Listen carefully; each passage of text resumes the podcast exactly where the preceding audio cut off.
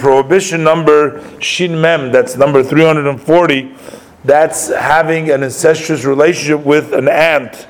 But in this case, particularly, we're talking about one's father's a sister.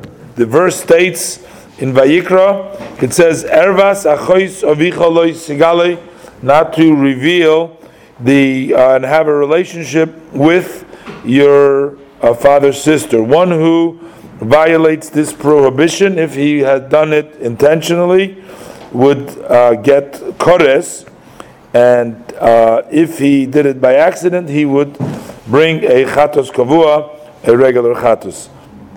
First, we have mitzvah shin mem aleph, the mitzvah 341, which is a prohibition against the relationship, intimate relationship with uh, one's mother's sister, which the pasuk states in uh, Vayikra. In uh, pasuk says, "Ervas achois imecha sigala," the uh, mother's sisters, uh, not to have a relationship with her. One who would violate this prohibition intentionally gets uh, we cut off b'dei shemayim, and if he did it accidentally, then he would bring a chatos kavua, which is the set chatos, as opposed to the oil of a Sometimes there's a chatos which goes up and down, but in this case that would be a set chatos. Mitzvah shin mem beis, the mitzvah 342, that is the prohibition against uh, you having an intimate relationship with your uncle's uh, wife. Uh, that means your father's brother's wife. The Torah says that alish toiloi sikrov, don't come close to his wife. Doitcha she is your aunt. Uh, no, he, uh, she's your aunt. Um, the one who transgressed this prohibition would get kores, that is the penalty of kores b'dei shemayim if he was intentional. If he did it accidentally, he would bring a chatos kavua, a set offering of a chatos, a sin offering. Mitzvah Shin Mem Gimel, the 343rd mitzvah, that's the prohibition against an intimate relationship with your daughter-in-law. The Torah says, Ervas kalos sigale, that the relationship with a daughter-in-law is prohibited. One who transgresses this uh, prohibition, the punishment is skila, is stoning by the bezdin.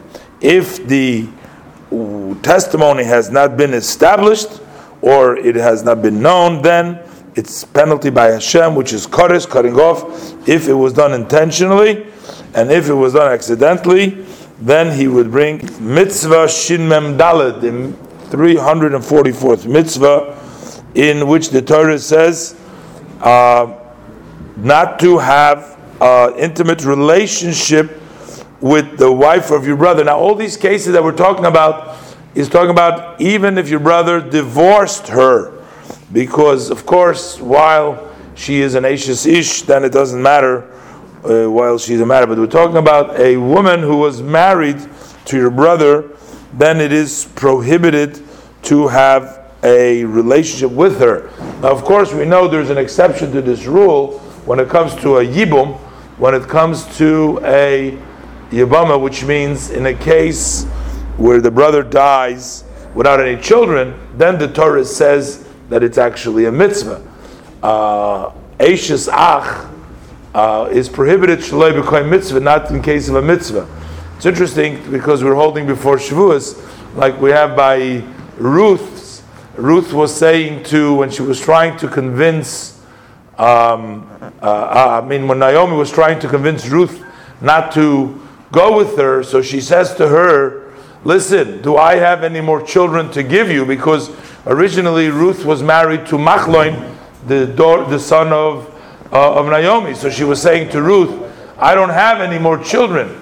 And he says, even if I uh, became pregnant, even if I had a child that was, uh, would you sit and wait till this child grows up so that you're going to marry and go home? That was Naomi saying. So Rashi explains from the Chazal, I mean, if she had a child, Rashi says, how would they be permitted to marry him anyways? Wouldn't that be marrying a uh, marrying a wife of a brother because let's say if, Ru- if Naomi did have a son, another son, but they were already married. Ruth was already married to the brother because he- she was married to Machloin. How would she be permitted to marry anyways? And this wouldn't be a mitzvah because even though Machloin didn't have any children, but the din of Yibum is only if the brother was alive during the lifetime of the brother. If a brother dies without children, right? But the brother wasn't born, born yet during the lifetime of the brother. He was born after his brother had already died and left a wife without children.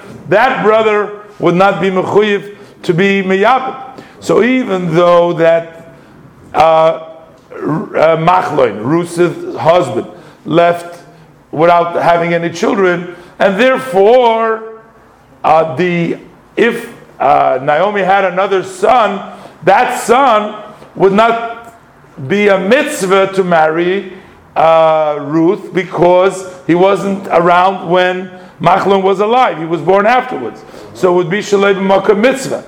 And since it's shalei b'makom mitzvah, he's not allowed to marry her, even though the brother is already dead. He's not allowed to marry his wife, and it's not a mitzvah of yibum. So why does he say, if I had a child, uh, would you, would you wait for him? But they wouldn't be permitted to marry anyways. Rashi explains that the reason is because they weren't even Jewish at the time. So Ruth wasn't Jewish. So therefore, if she and then later on she converted, so then she would be permitted to marry the brother. But in any event, one who violates this prohibition will get kares if he was amazed, and if he was accidentally, he would have to bring a chatus kavua, a set chatus. The prohibition number Shin Mem Hey 345, that's the prohibition against marrying two sisters. I mean, in those days, uh, from the Torah's perspective, one could marry conceivably two wives, but a, uh, a woman and her sister are prohibited, as the pasuk states, "The isha loisikach," not to marry, uh, not to take a woman and her sister. One who would violate this uh, prohibition intentionally uh, would be uh, liable for kares. And if he was accidentally, he would bring a chatus kavua, a set chatus.